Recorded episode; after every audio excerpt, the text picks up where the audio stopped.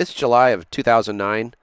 I've just taken a position as athletic director in an all girls school on the west side of Los Angeles. I'm excited. The sports program was in desperate need of a turnaround, and I love projects like that. My daughter Sienna would be an incoming ninth grader, and what 14 year old girl doesn't want to go to a all girls high school where her dad works? Now, if only I knew whether or not the phone on my desk was hooked up.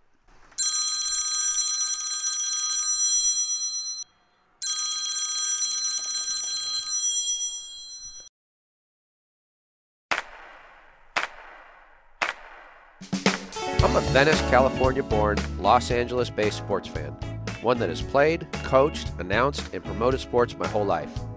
My love affair with sports started in my own backyard and has led me to this podcast. Thanks to the support of the Amateur Athletic Union in East Bay, I'm excited to bring you Sports Stories with Denny Lennon.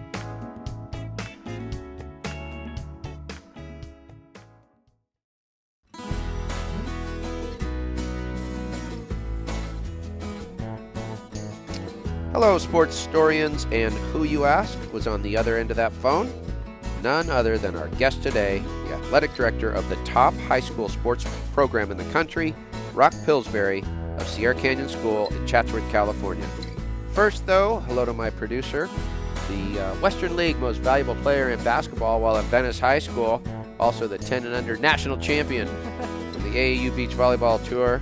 Marley Rice is in the 7428. Yes, luckily those are my claim to fames, nothing more. Uh, welcome everybody back to another episode. Uh, I just want to remind you all that along with this audio, we also have a YouTube where we have original footage and pictures that go along with this. It's really kind of cool, and I put a lot of effort into this, so I'd love if you would go watch it and write a review for us, and um, subscribe to our YouTube and subscribe to our Apple Podcast as well. Yep, the website's at uh, sportstoriespodcast.com doing the best we can to populate social media and that website. And by we, we mean I am doing the best we can. That's right. Um, and we were at Cal State Northridge to watch the boys basketball team for Sierra Canyon play.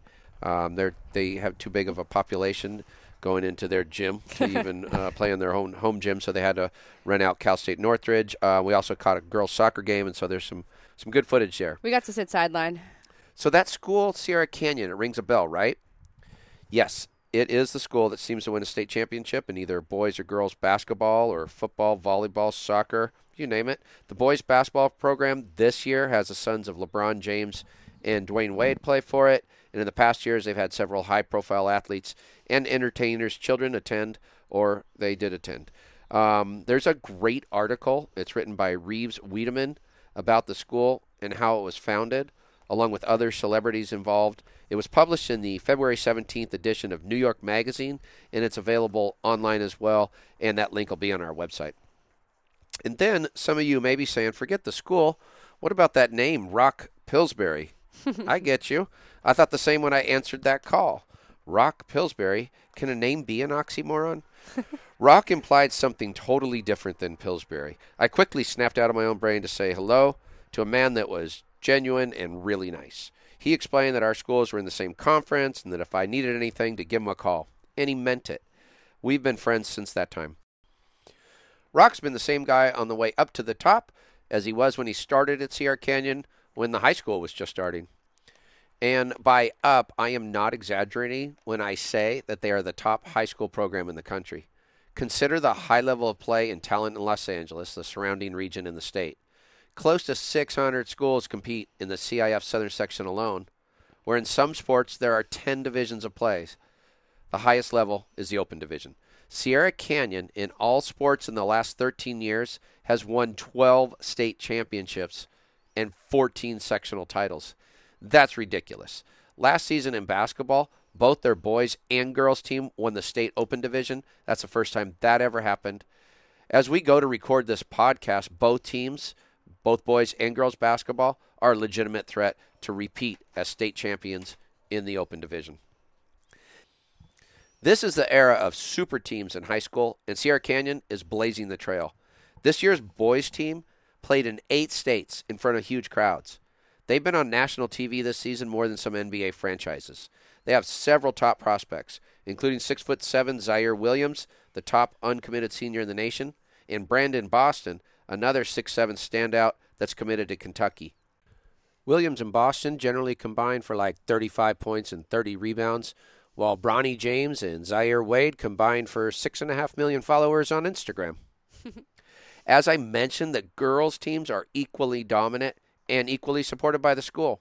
We attended a girls' soccer game, and as I stood next to Rock and took notice of who appeared to be the team's best player, Rock indicated that was Jim Brown's daughter, Morgan, who, at that exact moment, weaved her way through the defenders like Brown might have done in football or lacrosse, and then she drilled a ball in the back of the net for a goal. I'm not sure if I was more impressed at her athleticism or the fact that Jim Brown had a high school age daughter. Jim Brown, you may remember, was featured on episode 8 of Sports Stories. And some of you might be focusing not on the sports or the celebrities or the athletic director's name, but on the fact that the school is in Chatsworth. You know, where the Spahn Ranch is. Okay, all you Manson weirdos, go back to your corner of the internet and disparage Vincent Bugliosi or whoever it is and whatever you do. The name Chatsworth is a reference to the Chatsworth House in England, and that name was first recorded in 1888 when Stephen Grover Cleveland was in office, our 22nd and 24th president. Yes, look it up, only president to serve two non consecutive terms. Chatsworth, then a modest population today, that number rests somewhere above 41,000. The area has grown quite a bit since 1888. And so it was some 120 years later, a maverick from Dallas, Rock Pillsbury, landed in Chatsworth to lead the Sierra Canyon School Trailblazers to the top spot in high school athletics. He's a leader that cares about equity, that gives of himself and school resources to boys and girls sports, lower and upper schools. He's a guy that wants to help his students and help others like he did for me. The great coach and teacher John Wooden spoke to this. Help others. There's no greater joy than helping others. I think everyone in here would admit if you stop and think, the greatest joy you can have is to do something for someone else without any thought of something in return. That gives you real joy. Now that I've dropped Sienna Jamay, King James, D. Wade, New York Magazine, Ziaire Williams, Brandon Boston, Bronny James, Zaire Wade, Jim Brown, Morgan Brown, George Spahn, Vincent Bugliosi, Uncle Jumbo, and Coach. Just like the school he leads, he's solid as a rock. From the 7428 studio in the shadow of LAX, here's my interview with the athletic director of Sierra Canyon School, Rock Pillsbury. Yeah. There we go. See if I got it. Oh, the backboard. Oh, I cleaned up one You more can time. put it back with the layup if you want. Bam. Last, last one, and then you can ah. Clean it. Dang, you just made that first one. Okay. Or you can go all the way in for layup if you want. Go flat. It works. Bam! Hook 'em horns. So, I was uh, recounting recently that um, this is literally my first day on the job at Archer, and um, I didn't even know if my phone worked on my desk, and because I, you know, got in there, so I set up in the office, and the, and I thought it was like just somebody internally calling, and it was you, and you said, "Hey, um, you know, I started in this conference not long ago." Just here in case you need any, and welcome to the welcome to the league. And I was like, "This guy's cool." Yeah, I appreciate it. Started a good friendship. Yeah, Wish you're still in the league. yeah, yeah. Well, actually, having some fun doing this because Good. You know, it's it's what's what's kind of cool is getting an opportunity to meet people in all kind of different disciplines of sport that are doing different things and and succeeding at their levels, and so getting a little wider view. But Than what's just what we deal with. than just yeah. what yeah than just what we deal with. But what kind of trips me out is um, your world now is crossing over into the scope of all the sports. I mean, when you think about your guys' social media output and and some of the athletes you have and some of the success you've had, you're you're gaining as Yeah, much attention. we've come a long way. Heck, no doubt. Even since I met you. Yeah. Absolutely, absolutely.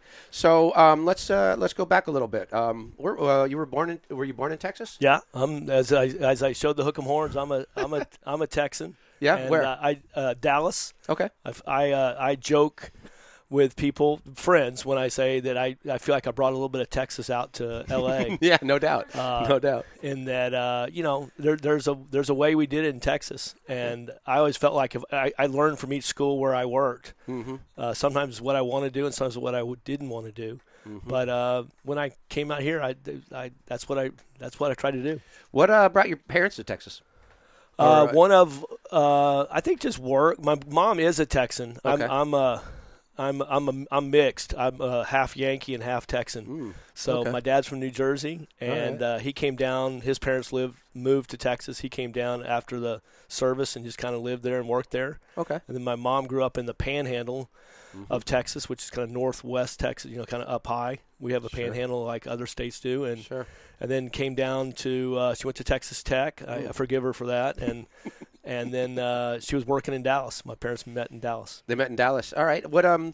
Do you remember uh, like your elementary and middle school years? Did you play a lot of sports? And Yeah, I Yep. did. I started at a independent school, which ties in. The reason why I mention it, it ties into why I'm here in, in a Oh, okay. way.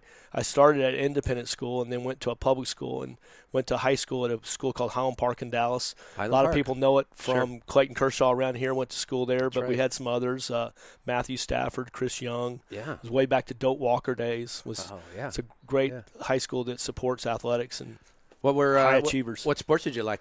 I was a basketball player. That's uh, not the greatest, but that's what. It's funny. I was just picking up a basketball. That's. I've been doing this for 31 years, but that's what got me into this was uh, basketball. You Okay. know, I played uh, played through high school. Did not play in college. Played a little, uh, you know, intramural ball in college, but after college, I went to I had a business degree, or I still have it, from University of Texas in finance, and then I went uh, I went to work in the real estate business for a company. Oh, great I company see. called Lincoln Property Company, Okay. and I was a financial analyst and then leased shopping centers, but I wasn't happy, you know. Oh, yeah. I just thought, know you know, world. what what could I do if you know if I could do anything if I you know if I really loved it and I wanted to be a coach. So it kind of went back to the basketball that I had some really excellent coaches when I was young, from the middle school with Kellis White to I, I like when I like Yep. when people drop because Yep. sometimes you know I know you enjoy coaching middle school just like you do. I loved it. I had I did it a number of years. You did- you did a It's number of actually years. very, very fun. I always Uh, liked that about you. I knew you were in charge, you know, overall, but you would you would take on those middle schoolers. I did some And middle school so, basketball. did middle school football. Who did you say was a coach? Coach His White? name's Kellis White. He Kellis was White. Uh, he was a fantastic coach. He kind of got slotted, unfortunately, in Dallas at a middle school. He was probably would have been a great high school coach, but Okay. he he was working where he wanted to work, and he stayed in the middle school level. And then I had a great JV coach named Tom Shelton, Okay. and then a head coach named Bo Snowden. Nice. and they were great men. I had some other men, called Don Richardson, who was a football coach, and uh, Orville Jones, or we call him OJ. But these great men had a great, and I have a dad who's, you know, was around, and but boys and girls, you know, they when you're you're you're just a sponge where you're in, you're in middle school, you know, especially that seven, eight, nine, those years. You're a sponge, and uh, people other than your parents are really important. to Very important, right? And you're spending a lot of time when you're at school all day long. So sometimes you're bumping into your coaches. They Sure, might you might have had class. for PE or you co- they coach you, but they just have a, a power, and uh, I, I've never forgotten that. And I still have. I've had parents still to this day will they'll come up to me and said, you know, thank you so much for being. I just came back from Spain with 30 kids, and uh, it- you know, it's what you. That's why I got into this 31 years ago. You're um, you're in the financial game, or you know, leasing those properties or whatever, and there might be a return there, but that's a spiritual return you get. I've always said that, you know, to coaches. It's like you get a, a spiritual return on that investment later, and, Yeah. it, and, it, Just and it feels good. I have said it for long, uh, many, many interviews and many, you know, trying to mentor co- younger coaches is making kids feel good about themselves. Mm-hmm. It- and it can't be fake. It's got to be real. If you see something that they do in a game or, Yeah, that's right. you know, I, I can just, I had a girl hit a, a shot in basketball the other day at Campbell Hall, and she doesn't play all the time. And so the next time I saw her, I was like, man, that was a sweet shot. Right. And, you know, so it's real. You just So remember real things that happen, or a goalie makes a great save, or um, you know a, a behind the back pass on you No know. doubt. And even if they do it badly, you can go, "What were you thinking?" but at least they know that you know who they are. They know that you're paying attention and that you care. That makes the biggest difference. It's huge. It's everything. Um, now you went to U of T. Uh, we don't say it that way. We say the University of Texas. Oh, yeah, there's I there's TU. That's. Tennessee. The- I so we get some Okay. some variations of orange. You you so let's be real careful. We're the burnt Bevo- orange. We're you the burnt where. Bevo Correct. runs out on the Right. field. Right. Uh, the Fred Akers years, maybe. I was there. That's interesting. Yeah, I was Okay. there 80 to 84. He was our coach. Okay. So we were okay. You had one really good year, I think. Yeah, we lost. Yeah, Like we lost lost at the- Georgia in the Cotton Bowl. Yeah. it, and it, it could have worked out. But you know, at, at that stage, I that's a whole nother stage of my life. And I talked to people about it, and Mm-hmm. it, it ended up my daughter is doing the same thing. I was an athlete, and then when I went to college, I had to figure out who I was not being an athlete, Mm-hmm. and so you kind of have to recreate yourself. Yeah. and um, and so I joined a fraternity, was involved in the fraternity, and later ended up being president of my fraternity. But it was a different. It was it was different from athletics. When uh, I love college football, I love the regionality of it, the traditions of it, and everything. And so, but when I was announcing for women's pro beach volleyball, we did something in Austin at maybe Zilker Yep. Park, I think Yeah. it was. Anyway, so at night we parked our trucks, I think, somewhere on that campus, and I hopped the fence with a volleyball and played catch on that field. Yeah, and to this day, I still remember It- it because it's such a legendary field. Yeah, DKR Darrell Darrell Royal. I don't know Yeah, his, what yeah. it is, but Oh, it's called the best. DKR. That's the best. And then I saw that you also you went to Boston University. Was that later or was that directly after? No, UT? so uh, that's what it, I'll go back to the Greenhill. And Green Mm-hmm. Hill, which is an independent school like Archer and the ones we ran here, Campbell Hall, Viewpoint, Brentwood, all those.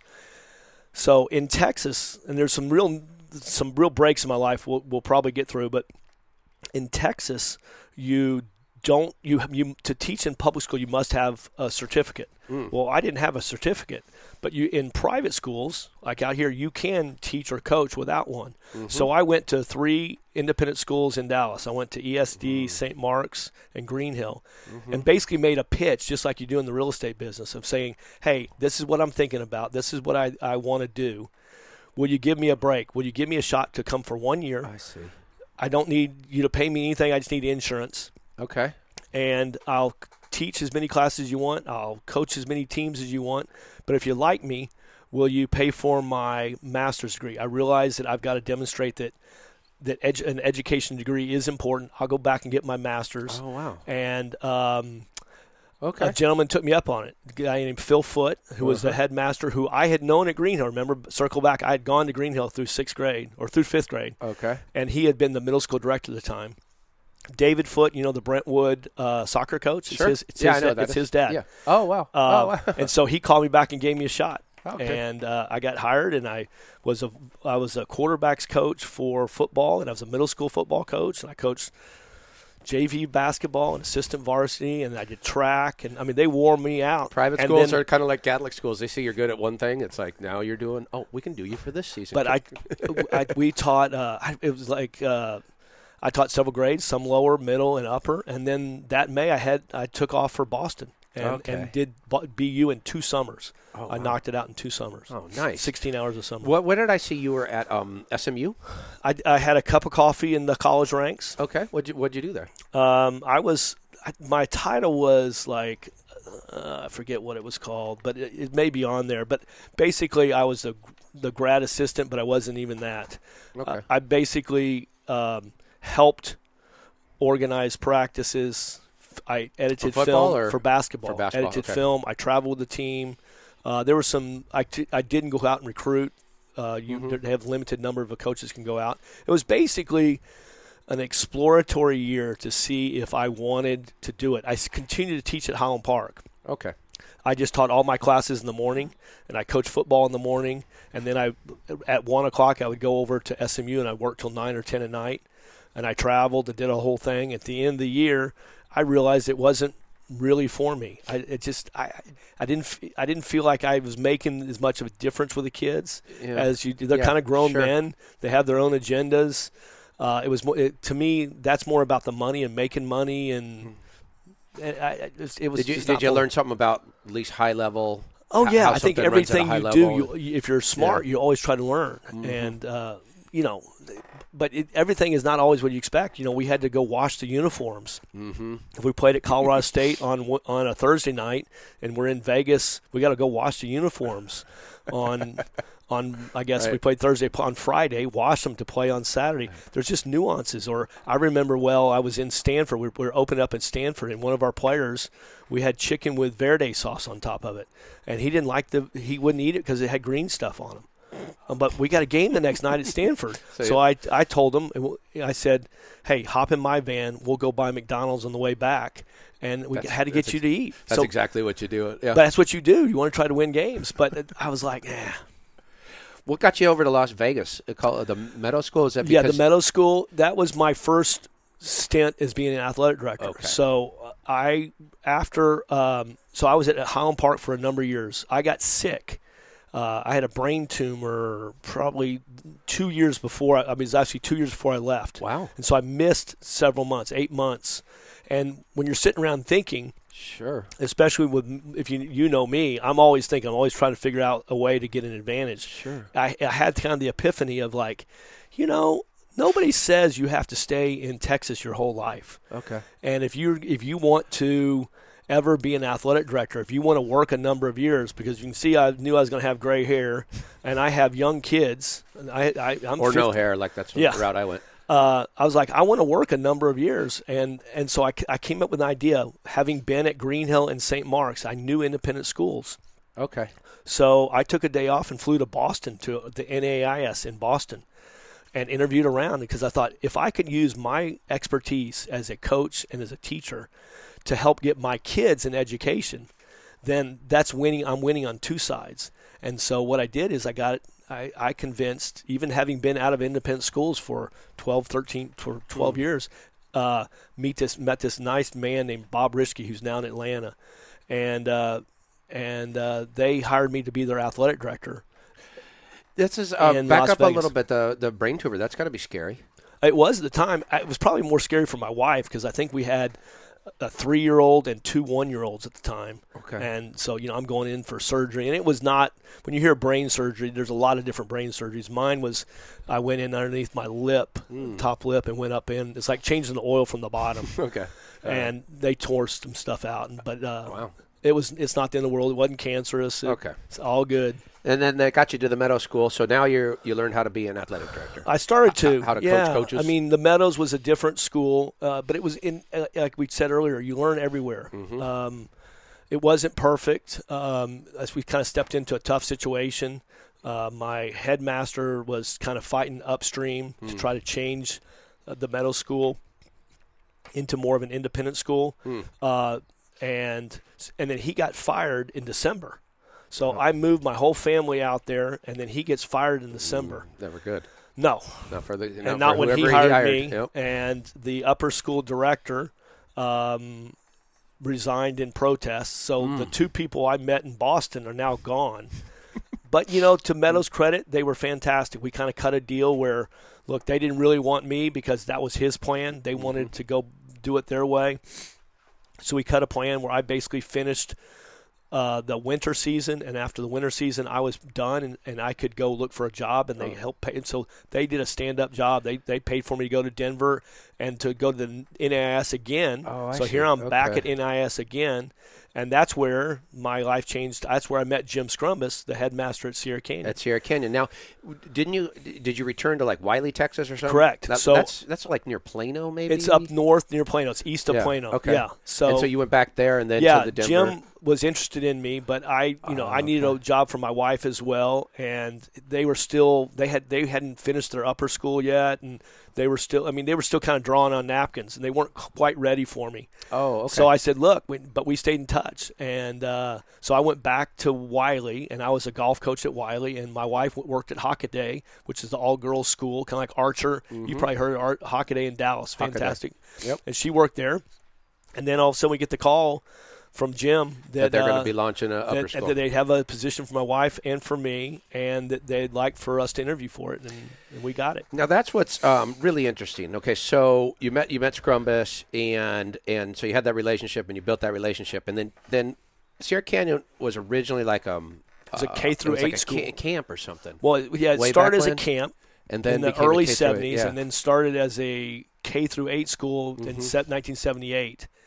Okay. And so it's it existed as a K through 8 school for a number of years. uh, you know, probably 20, 30 years. And then they decided that, you know, kids would go off to Harvard Westlake or Campbell Hall or Chaminade. why wouldn't we keep them? And then why wouldn't we just want to, why don't we start an upper school? And that's where you so got they the call. formed a board and now that they was, this was all done before I got hired.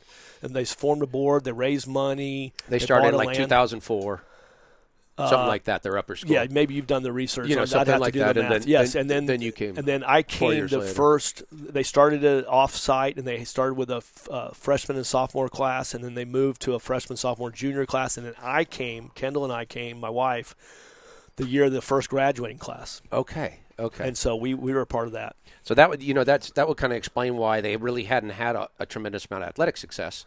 They Or were any. so small, one, Yeah, they're small and, and, and, they, brand they new. didn't have a they didn't even have four grades until I got there. Did you know much about Chatsworth? No, You didn't know anything about it. you know, because they didn't tell me everything in the interview. they weren't as bad as, as some schools, but no, they didn't tell me. I found out about Chatsworth, but we'll talk about that later. Did you find out about the Spahn Ranch before you got there? No, I knew nothing. The I, I was teaching a have I was teaching a. PE class and look up. Well, I was teaching with John Ellinghouse at a park at, at, where they filmed the Bad News Bears down at Oh, yeah, Chatsworth Park, and we're looking up, and I look up and go, "House, what the hell's going on over there?" And they were filming. They were filming the. Oh yeah, all kinds. Yeah, it's, Yeah. It's, it's, it's, yeah, it's no doubt. Um, and also, you know, you can't overlook Spahn Ranch and the Manson family. I mean, you, Uh, you walked right into it. I know where that is. There, that's up in the hills, but I've not stuff. checked that. I've not checked that out. So we have a lot of stuff in Chatsworth. Um, so it's a it's a relatively big jump considering you know in terms of like taking on as an athletic director because now you got to hire all your new coaches and you're going. I mean, Yeah, got to but we create were a new so culture, small. right? That's why we've uh, when when John John is, has been with me. John Ellinghouse, our head football coach, you know him well. Great coach. has been with me uh, from the beginning. But we started so small. You know, we were we had like 265 kids in our first, st- so it wasn't that. You know, we were just trying to get kids and. And then we didn't have any facilities, so I was I had to make relationships. I had to I know become that drill. And you know you have to know somebody at this park and you have to know somebody at this gym and Mm-hmm. but that's what that's my strength is Yeah. you know it goes back you talked about in the very beginning about calling people but but all it takes is effort it's not you don't have to be smart you Right. just have to try have to and try. if you'll build relationships with people and treat people well over a period of time people people want to do business with people they enjoy working with Besides finding places for your teams to play, what, what, did you see as your first orders of business? Like, what, what, what is it you wanted I- to, well, to get going with? You will when I say this, you will just laugh. But I had to basically convince people that we were real, that we were. You could count on us. I remember taking Kirk you'll West, who's an assigner up there, that because we had not done it. The pre my previous the, we had not been consistent. We have not, you know, we said we do something, we wouldn't follow up on it. So to, to just to convince somebody that we're legitimate. Look, I'm here. I'm running it the right way. I know how to do things, and it, it, just watch. You will see that we will yeah, that's we'll be a different school than what you knew We'll- before I we'll got be here. there. Yeah. I remember going to my first um, gold conference meeting or something, and other schools were used to answering for Archer, and I finally had to go. I'm here. I'm sitting at the table. They're like, oh, oh, yeah, okay. And I just remember like, no, actually, that guy No. might know what he's doing. No, So, um, your Jor- uh, your daughter Jordan, good volleyball player. Was she in, in um, middle school at this time, or she no. just she- when we school? started, and by the way, I have four kids. I have an older one, Samantha, that would have that was at Hockaday, Oh, and so she didn't come out with us. Okay. Mm. Um, and she now lives in New York City. And when I told you I'm going up to New York next week, I'll see her. Mm-hmm. She stayed in Dallas, graduated from Hockaday, went to Yale, and now works in the city. Uh, it's in social media. Don't ask me a whole lot more after that. but Um, but but I, I, I have, imagine I, I had a similar experience with my daughter. Having- yeah, we when I came when I came there and really wanted to ramp up every sport, but I knew volleyball was the first one out of the gate, so we, we, we wanted to get going in yeah, that direction. But she was a baby. I mean, she started when she was in second grade, so I had some years to kind of get it to going. build that up. and um, but you know how it is with the with the club game in in uh, Mm-hmm. in California. But I had to learn it. You know, Texas and what I had been doing, I did. I wasn't aware of all the club stuff, and and you have to. You have to learn your environment and learn how the rules that California does. That's what John was so helpful of kind of saying, well, this is how it's done in California, and this is it's just different. And I think the key to our success has been the nuances of California. So uh, talk a little bit about that because you talked about you know, bringing Texas to California. Correct, But, but- you needed to learn the California way. For and, um, example, in my school in Texas, we would not have been able to play all the public schools. Mm-hmm. So had that not that nuance not been there, we would not have been able to grow Sierra Canyon like we've done. So be the, having the the best of both worlds, we're able to have the best education and also play in the best league. Mm-hmm. What hamstrung me at St. Mark's in Dallas was I had this great education, but the teams I was playing, they were fine, but I couldn't get the best players because they didn't want to play in this league. and correct me if I'm wrong, the public schools are the top athletic schools Correct. in They Texas. have, they have the best and, facilities. and the and the two never meet. Public and And private. You can play preseason games, but you're not in the That's same league. Well, they So call them, the- we call yeah. them districts. and you're not in the same playoffs. You're not in the districts, different playoffs. Mm-hmm. So it's it's second. You're a second class citizen athletically. So without that piece in California, we don't have this rise. Uh, Denny never knows when to go to commercial. So here it is. Vámonos a Casablanca. Vámonos a Casablanca. Casablanca is a proud sponsor of Sports Stories with Denny Lennon. Marley, do you know uh, where Casablanca is? Totally know where it is. It's on the corner of Lincoln and Rose in Venice, California. That's where the restaurant is, but you know it's like a place in the world. It's in Mm. North Africa. Nothing. Hmm. Did you? Uh, it's a movie. Did you know it's a movie? No, it's a brunch place. Ingrid Bergman, The tortilla lady? Humphrey Bogart. The margarita man? Ooh, wow. So head on into Casablanca, the restaurant, and mention sports stories with Denny Lennon to either Carlos Sr. or Carlos Jr. and get a free dessert. Casablanca and sports stories. This is the beginning of a beautiful friendship. Vámonos a Casablanca. La comida para la familia. Vámonos a Casablanca. Vámonos a Casablanca. Now back to our sports stories interview with Brock Pillsbury, the athletic director at Sierra Canyon School. And when you when you came, you, you mentioned learning how the club system, but then also learning the public and private could be melded together. I was like, yeah, it's This fantastic. is interesting because Yeah. and and then boundaries. You're not you know at a private school in California. but when we started, that's- we had size boundaries. Remember, we were all based Right. on enrollment, and That's then right. that's the second piece that changed to our benefit is they got rid of the enrollment. They went to the competitive competitive formula. equity, which is fantastic because if you're good, you get to go play the best. Right. And so now we have the best school, and then we can get the best. The players can play the best people. So you're gonna you're gonna get So to explain to some people who Don't right, understand uh, the competitive equity formula basically evaluates you over your previous two years, and and it's um, not unlike the college football. Um, it's a ranking that it's through MaxPreps. You Yeah, can there's an yourself, algorithm, but and it, then- and then you it- rise. It, basically, Or- or to be fall. clear, you can lose to a team and still rack up points. You don't have to beat Correct. a team. So as long as you're playing co- good competition, in essence, you could lose a game against a good school for like let's say Westlake, a big public school. Mm-hmm. Versus beating a school, I will not name a small school that doesn't win a whole lot. Mm-hmm. You you actually rack up more points, so you move up the food chain by losing a game. and by moving up, you start to attract better and better athletes. because the better athletes want to play against the best people. one of the um, th- things I notice, and it's just astounding, but really it starts right when you get there. In your what, 13 years? This is there, my 13th year. There, 12 state championships and like 14 Southern Section titles. Like that's nutty. That's a lot of success. yes. That's crazy. It's it's It is. It's it's astounding. but you know this business. You just go day by day and you try Yeah, to make sure. you yeah. you try Your- to your- except your days start with ordering rings for your championship team. I've got a box of I've got a box of rings that obviously I'm real proud of and I'll, my kids will divvy them up someday. but but that's not what you work for. You, the, the memories of uh, of course. of, of That's kids that's what, that's what the guys that always win 14 championships. Yeah, I guess so.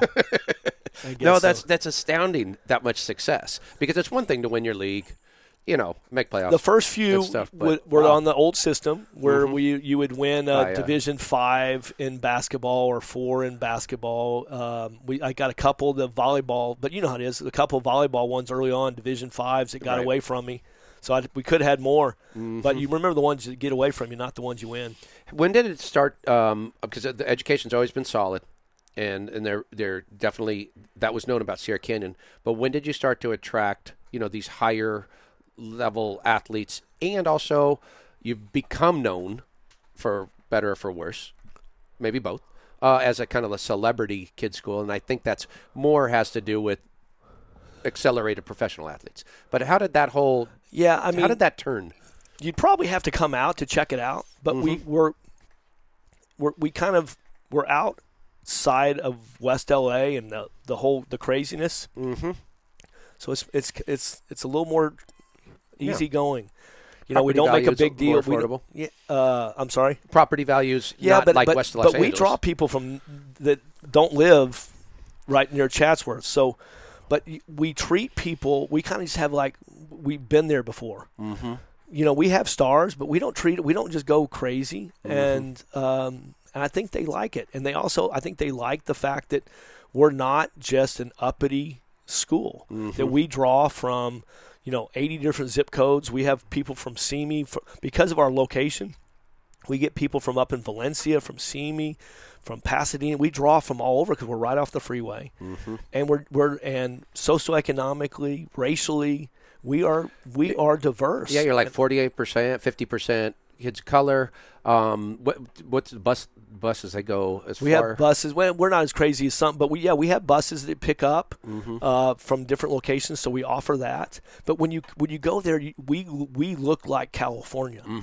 Or or like and- and- Metro Los Angeles. Yeah, and know, you you know, you know, Absolutely. Mm-hmm. a lot of private schools don't look that way. They're lily, lily white, and that's not what we are. We, it's not what we believe in, and it's not just racially. It's also uh, economically. We believe that we give aid to people that um, that if they can't afford to pay the full freight, we'll still try to help you if you're a fantastic kid, and we can extrapolate that you're going to add value to the school through the arts or through athletics. Yeah, Uh, and then you're, going to take part to in the community. yeah, and that the parents value education. We'll we'll help them out.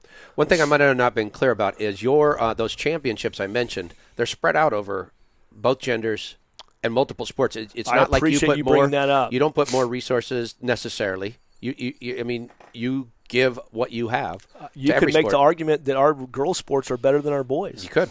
You uh, could. because we cross multiple uh, fall, winter, and spring. Our volleyball team, you know, is top four Always in, in the mix. uh, last year, top four in Mm-hmm. the southern section, uh, top twenty in the state, or top probably top ten in the state. Um our basketball, girls basketball has been great. Our girls soccer's won several regional championships because that's the farthest you can win. Mm-hmm. And then our softball program has been very good. It grew over time, has been very good. So it's, we're not all about uh, football, Football, and basketball, like No. like like And- colleges are. and we're you damn know. good in those. Don't yeah, get me wrong. You're very good in those. Yeah. Uh, what's the um? So there, there's an interesting the these set of circumstances that have led to a situation like what's going on in football with Mater Dei and St. John Bosco, where the seven on seven youth leagues have developed, the busing lines are far enough, the resources, and so it's very difficult to get over the top of, of one of those two teams this this year, this maybe the last two years in football. And then some would say the same exists in basketball to some level. Um, you tell me, what have you I seen think- from inside the well, your I, office? I can't really comment on on Bosco and Mater Dei in football. I'm busy enough. We're in my own football. I don't worry about them. But I do think there's definitely a phenomena of kids grouping themselves, of wanting to play in a group, Mm-hmm. which I believe all started back when LeBron, interestingly enough, went to Miami. Once he um, he showed That idea. people that hey the plower the players can control this you're not at the mercy of the owners anymore that we, you can control your fate if you want to play with a couple of your friends work it out Mm-hmm. and then i think that has then happened in college and then down in high school so i think you're seeing uh, when you're talking about those two football schools we're by the way we're hoping we'll, we'll sneak up in that area at some point in time Have you been in the Open Division playoffs for No, football we yet? were the But number you won one- D one this year, didn't you? we were the number nine seed basically this year and fell, Yeah. fell in D1. We were the number one seed in D1 and won it. Heck yeah. Uh, but you know, odds are next year we'll be up in the in open the, division. In the Open. yeah, Um, now in basketball, boys basketball, um, in the past you've had, mm, you know, I can name an all-star Yeah. team of NBA players whose children came through there, Uh-huh. and then this year with LeBron, son, and D Wade's son, there's this phenomena of social media that's happened with your team, and that has probably led to you taking on a very ambitious national schedule where you're going to be on Your your boys are on national television more than some NBA franchises. Yeah, I think Minnesota was cute about it. They made they commented that that they're that Canyon's on more than we are. Uh, So yeah. how, how, did it like just get, that to, to me? I'm from the days, uh, out especially out here. I'm sure you might have been Street and Smith. It was a magazine, and you got that magazine, and they tried to profile the top players, and you'd look for in your area, and then you would go to that high school, and you go, so what number is so and so, and that's about our social media game. Yeah, it's way different, and I don't understand it all. Um, but I would say once you get to an elite level in basketball, Mhm. in order to get competition, you have to travel. Mm-hmm. And it's the same way in club volleyball, and you know Mhm. that you have when you when you when you have this elite team, it's hard to get enough games locally that will Mm. test you. So for us to win a state championship, which is our you know a sectional championship or a state championship, you've got to have some tests. And so we've chosen that um to hit the road and go get some good competition, and that's how we're gonna. You know, metal metal makes metal. You know, How- metal how, on metal uh, makes you stronger. Have you? How many miles is your team going to put Oh, on this year? But I mean, you've been to Massachusetts. We've You're been to going Massachusetts, Minnesota, uh, Dallas. I'm going to New York next week. with the team. Yeah. So uh, how- how the the girls boys- are traveling, but you you Sure. mentioned boys. I, I also don't want to. Uh, No? the girls are fantastic. If you know, we were the last year were the first team to ever win the Open Division championship in both boys and Yep, girls in the state of yep. California. Our girls are going to New York with us. The girls went to Dallas with us. So it's not, uh, you know, How do they? How do they do on the travel? That's, that's got to be tough. I mean, um, I mean, you know, they're younger, so they're going to bounce back quicker. But they're also got to be using a day here and there. That it's, It's, it, you know, puts- but they might as well get used to it. You mentioned Yeah. to the SMU experience. If you want to do well in college, Mm-hmm. you've got to learn how to allocate your time, and we're giving them that opportunity to learn. That you've got to take care of it, and you've got to communicate with teachers before you leave, email No assignments in. You know, if you want to be a big, play Yeah. the big time, or you want to play men's or women's college basketball. You got to learn how to take care of your stuff, and that's Who- how we're who- doing it. Who's the pushback coming from? Anybody? It's outside of your circle. Sure, because your parents are probably on board with this, or else they wouldn't have well, I think you know. I think parents and one of the reasons I think parent, kids come to our school is because we do play a national schedule. That's right. So it's kind of like the reason, same reason why you see college football players all going to SEC Mm-hmm. because you get to play the best, and so people want to be a part of a school that plays a national schedule because you're going to go see the best teams in several different states Mm-hmm. and get a good game. There's some push um, or restrictions the CIF, which is our the governing body of high schools here, have put against competing against schools like IMG or Oak Hill. Can yeah, you explain um, that? I, I'd have to. I may be wrong, but Montverde may be one of them. Hmm. Uh, there's another one in Indiana, um, uh, La Lumiere. okay. Um, Mm-hmm. What, but the reason is yeah. they're basically PG years. They're fifth year seniors. I see. So they have they might have gone to another school, graduated, and now they're playing a fifth year, and they're not. They haven't started college yet. Hmm. So the CIF just doesn't want to be playing on the same court as a fifth year person. They Hmm. have nothing against the fifth year players, but they don't want us, Oh, that our section, Okay. playing them. So Does- they just restrict that. Do you think that keeps Findlay um, Prep's another one that has fifth Findlay years. Prep? Does that keep you from being considered for what would be a mythical national championship? Not, they have. If you look at USA Today, Right. they have two categories. they do. Okay. One okay. that includes the the PG schools, And and, then, then- one that doesn't. and the one that does it. Wow. Okay. And I'm not. I don't care about mythical championships. right. Well, but you know, on some level, that's kind of like how college football used to be. You know, yes, they had right? the AP and the UPI. They, yeah. would, they would have these polls, and you would claim that national championship. And before high school teams would travel to meet one another, yeah. that's the only way that you know. You and you do still don't get to do a postseason. They do have. They used to be the Dicks and up in Madison Square Garden, but California's not allowed to travel there. Wow. Um, tell me about some of the extra.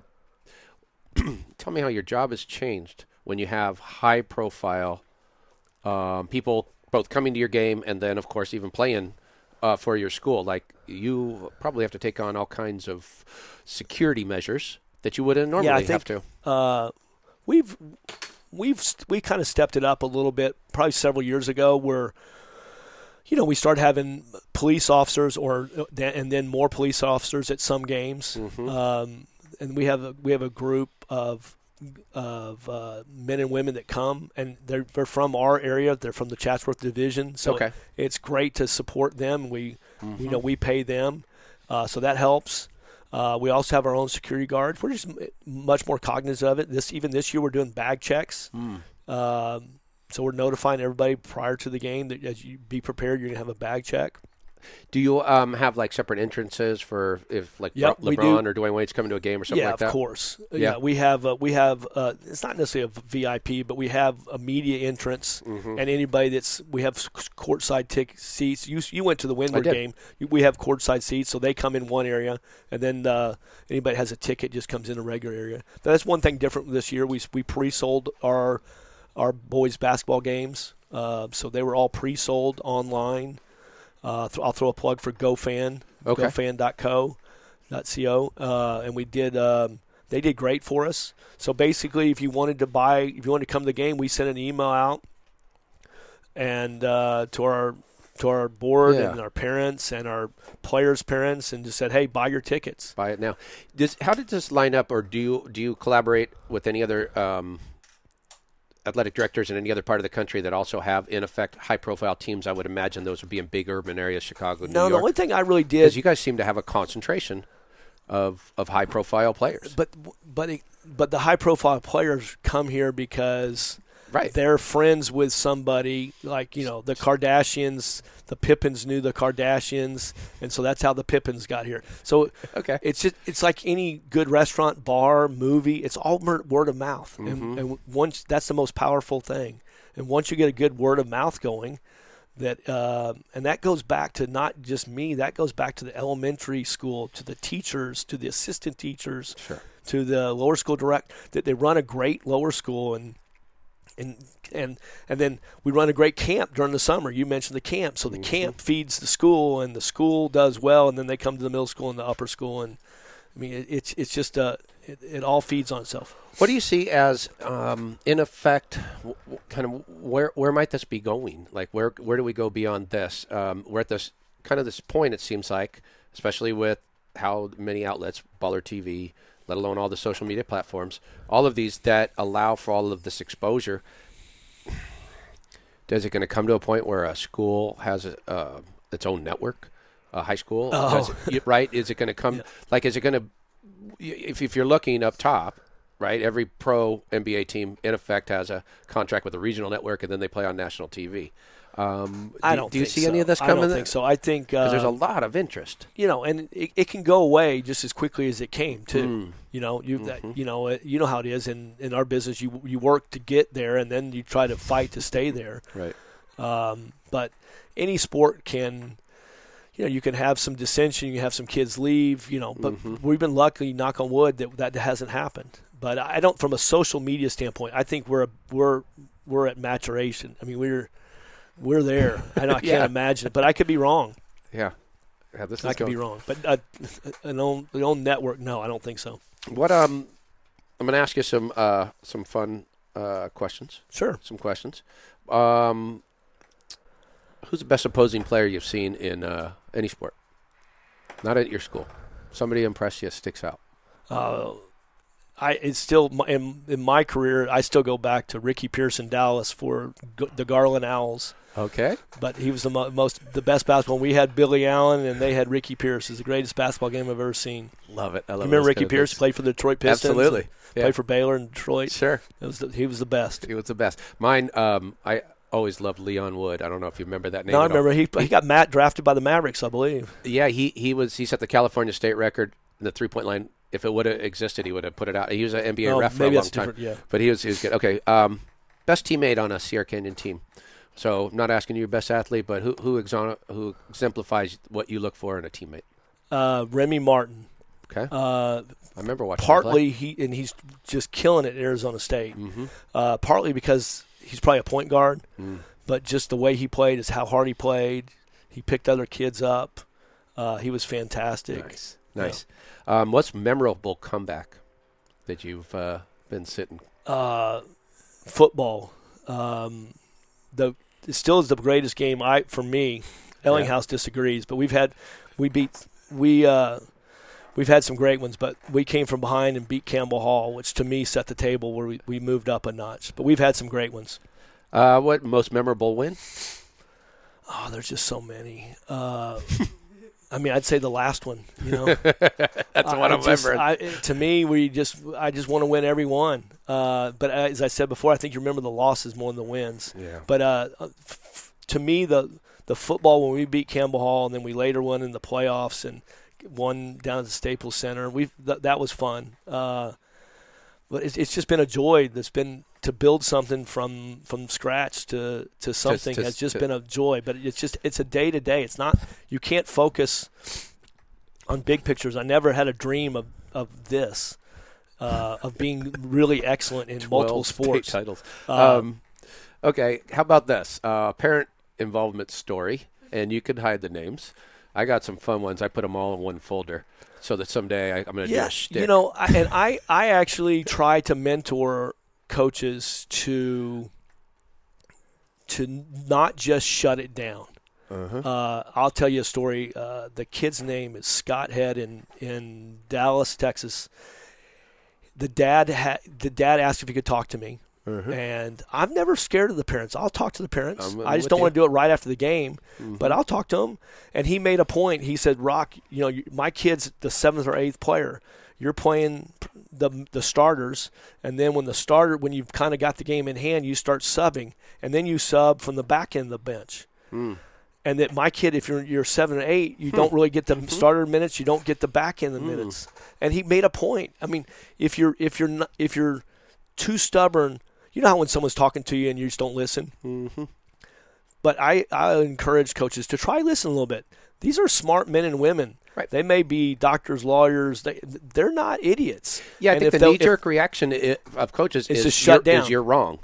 And, and- Correct. And, they And may be a little bit They right. may be a little bit right, and if Yeah. you just even will listen to them, and I think if you, I think one of the keys to my success is that I mean, if I give you my business card, my cell phone's on there. Yeah. I'm not scared of someone calling me. I don't have to answer. I I go to bed at nine o'clock, and I don't answer after nine o'clock.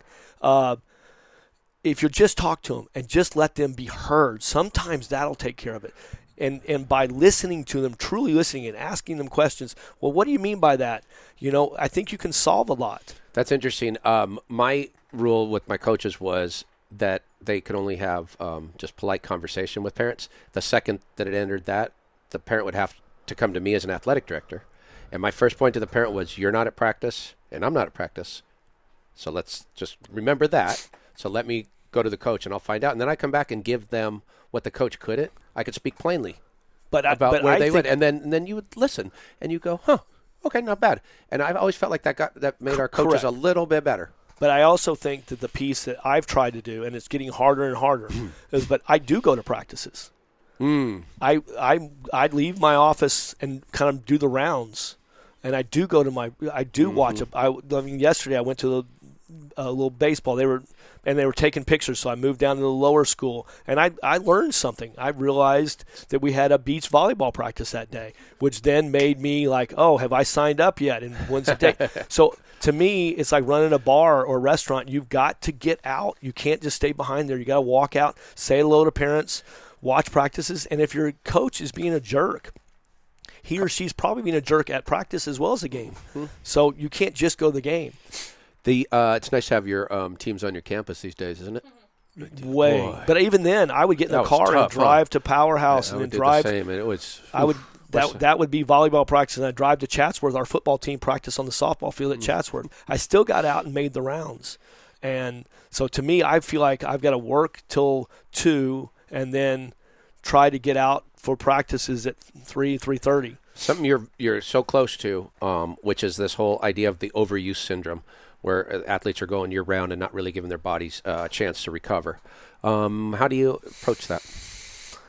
Uh, the problem is, it's not just a high school problem. No, it's not. It's it's a you know we have ten year olds. starts. Yeah, ten year olds playing f- you know three baseball games a day Mm-hmm. or five basketball games and it's not just boys it's girls and the the parents don't know that they are they're overusing them and then you're fatiguing them you don't want to burn them out Mm-mm. They don't want you don't want them quitting their sophomore year in high school. Yeah, we're seeing that in in you know all kinds of sports, but they'll go five days of playing multiple days of volley. uh, beach volleyball, which is can be grueling, and then on their one day off, they'll take a private that their parents put them in, and and and it's gets so competitive between the parents because you know you we, I, you know I don't want your daughter making it to the top team when my daughter it gets just it's just silly. And you get competitive moms and dads who have money and they're willing to spend for lessons and you know like sometimes just a day of rest is way it's, the be- it's the best thing.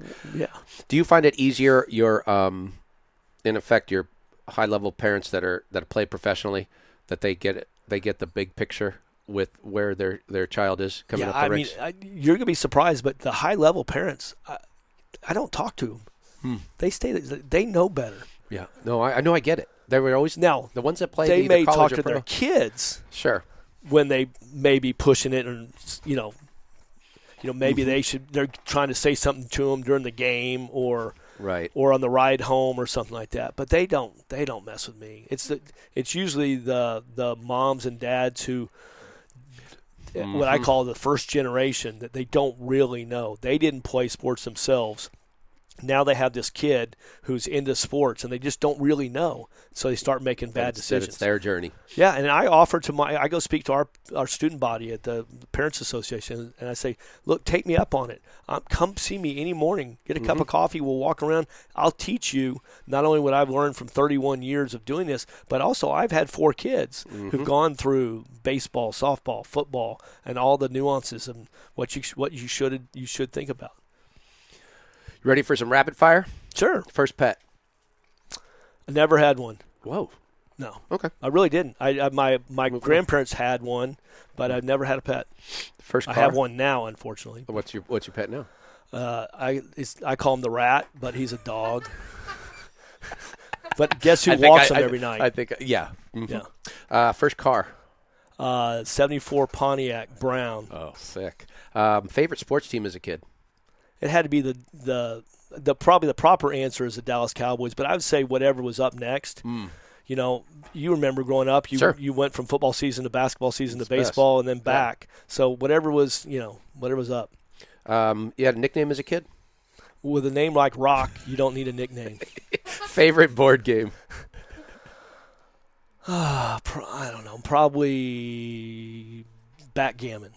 Nice. Yeah, we we're big. We you you, you all did There- that. there's yeah. three of them right over there. We have tournament like Super Yeah. Bowl Sunday. We I'll have 20 uh, people over we here. We'll go in, into full in high school. We would have games and play, and then Love it. whoever lost was out, and Yeah. have three. You know, I used to write a whole with Yeah. all my friends. I used to write a whole. It's, Yeah. It was called the Party Room Gazette, and I would write articles about who could play and who couldn't. And yeah, yeah, that's a fun game. I don't. I hate the doubling.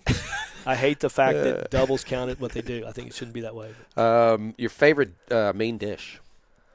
Uh, my right now is p- chicken piccata Mm, on a little bed of uh, spaghetti, Nice. lots of uh, olive oil and lemon. Ooh, wow. Hungry right now. Favorite dessert. Cheesecake with strawberries. Favorite movie.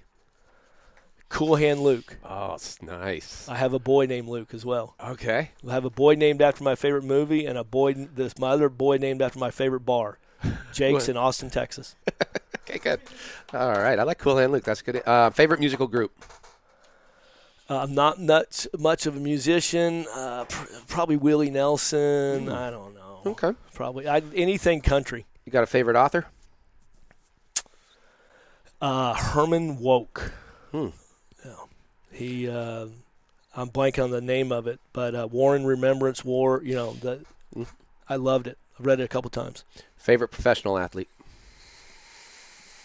Uh, it's changed. You know, at being 58, I've had him over the years. When I was younger, it was probably Roger Staubach. Mm. Mm-hmm. Uh, but you know, I, to me, it anybody that works hard at something Just to be that a, I feel like that it just didn't come naturally to Mhm. them. Uh, that's who I like. Staubach, I always remembered because didn't he lead the college all stars to defeat The only time they The- the the, the, the, pros. It was like the. but it was an all star year. year. I remember that. I mean, I don't think the pros were trying very hard. It's still, it's a nice thing to have tagged Yeah. onto your resume. Yeah. Where'd you meet your wife? uh, at a wedding. Hmm.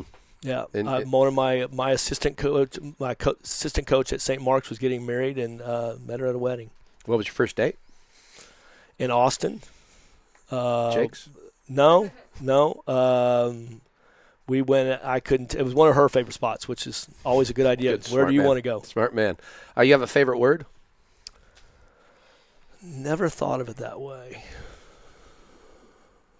No. How about a favorite quote? Well, I, I'll tell you, I I'm trying to work on my Spanish, so I have some Spanish some some of the Spanish words. I like the way they sound. Tecolote Okay. means owl. So nice. Okay, good. I, I, I could get an interpreter come in. But favorite quote? it changes. Yeah. Um, you know, uh, I put I put them up. But the the most recent one, I, I may have to get my phone out. But the most recent one is, let's see if I can say it correctly. Um, your enemy is no your en- your enemy's enemy is my best friend. Mm-hmm. Mm-hmm. Um, we are at Sports Stories, the show of record of 80s television, which we celebrate. So you get to take a quiz, and I'm going to give you three great 80s shows. Interesting. And Thought then- this was about sports. It was, but we cross over into historical and social culture. So you could choose from the Waltons, right? Didn't watch it. That was It's always hard. on uh, right after football games, and I had to do my, my homework. The White Shadow, Didn't watch it. solid. You're messing with the wrong. I'm not. Magnum PI. all right. I should have given you. A, I should have given you my choices. Were Hogan's Heroes, Lone Ranger. Okay, give me just just pick one. Um. I'll make them easy for you. All right. Magnum PI. It's good good choice. CBS, 1988, multiple awards. All right. So he's a private investigator living in Hawaii, Right. right? He was he, but he did military time. You know what war he served in? Korea. Vietnam. Vietnam. Okay. Okay. You know what uh, branch of the military's? Helicopter. She's trying to help me, but that's. I can't read Uh, lips. It was uh, it was Navy, so don't don't go to her. Um, and uh, what sports did he play at the Naval Academy? My guess is for you to like it, volleyball. Basketball right. So I, was- I told you I and know. football. All You- That's all right. You're not the first guy to strike out on the quiz.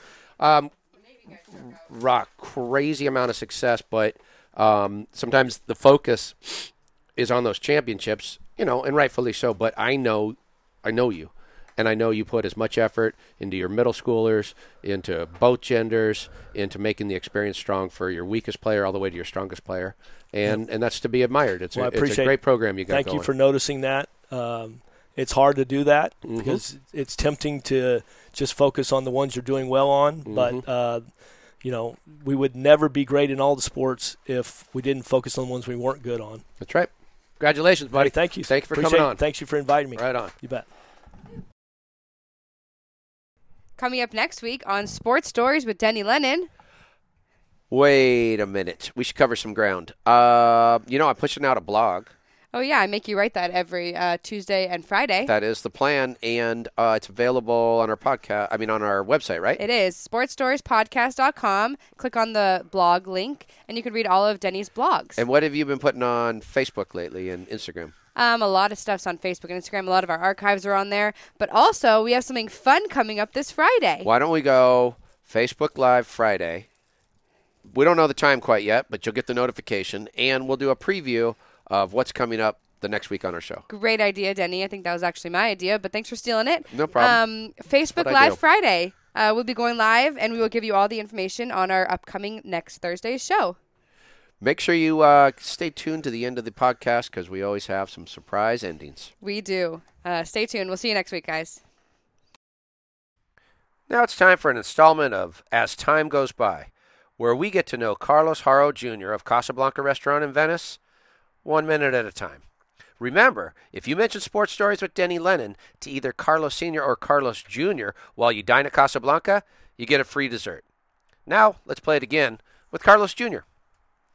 So, um, Carlos, tell me about your role at the restaurant. Um, I know you manage the catering department, but give me a little bit of insight on that. Uh, so kind of like uh, what uh, we started catering uh, about 20 years ago, and the way it started is my sister was going to UCLA. She calls my dad and said, "Can you bring 20 burritos to UCLA?" And he's like, "Yeah, I can do that." Gets there, they go, "What? Who made these burritos?" Oh, my dad. He goes, "Can we order for every week, like a standing order?" And literally, that's how my dad's catering business started. It started from just giving my sister 20 burritos. He always says, if I didn't go and gave those burritos, we would not be working at UCLA. So basically, that's what I do. I manage more of the catering uh, aspect of it. So there was the restaurant and, and catering. And being like my dad's always been innovative, he's always trying to figure out. I don't want to open another restaurant, but I ha- want to have another avenue. So catering became something he started doing, and he really, he, I think my dad, that's the part he enjoyed more because he met so many people through catering. Yeah. He's like, he he knew. Uh, I remember he telling me one day he came home. He's like, they're gonna open a place, a big uh, stadium in downtown, and it's gonna be the quarter. And I'm like, how do you know this? Oh, I just went to the meeting, and I just saw what the stadium will look like, and they're gonna have movie theaters, and we're all like, this is downtown. Like, yeah, nobody's gonna go, Dad. This is this is. And he goes, I'm telling you, I saw it. It looks great, and he got to meet so many people because he was always, like he said, the fly on the wall you know, mm-hmm. serving the food. But he said he ended up meeting so many people through catering that I think that was his real like joy about it. Not so much the serving, but the actual f- fact that you could enter so many doors and so many windows through that.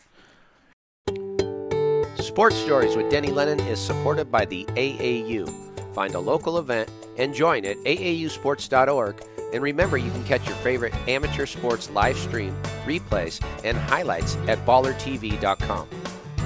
Sports Stories, along with East Bay, supports the Heroes Movement, a nonprofit that bridges the gap from mental or physical therapy to getting strong again through strength and conditioning workouts. This free service is available for any veteran of the United States Armed Forces. Visit heroesmovementusa.org for more information. Sports Stories with Denny Lennon is a production of Sports Stories Inc. and is available on Apple Podcasts and YouTube or wherever you listen and watch. Don't forget to subscribe, rate, and give us a review. It really helps spread the word. You can find all our social media links, archives, and other info on our website at sportstoriespodcast.com. Special thanks to the John R. Wooden Course and Wooden's Wisdom. Original music for Sports Stories is courtesy of Lennon Music Productions. Original images by Sienna Lennon Photography. Sports Stories is produced by Marley Rice, edited by Bob McCall, and researched by Teresa Dolan. Additional staff include Christine Jimbo, Jake Downey, Ray Castro, and Buck Magic Lennon. Go watch Sports Stories with Danny Lennon. I know you are, but what am I? A little French fry. Check it out, Buck.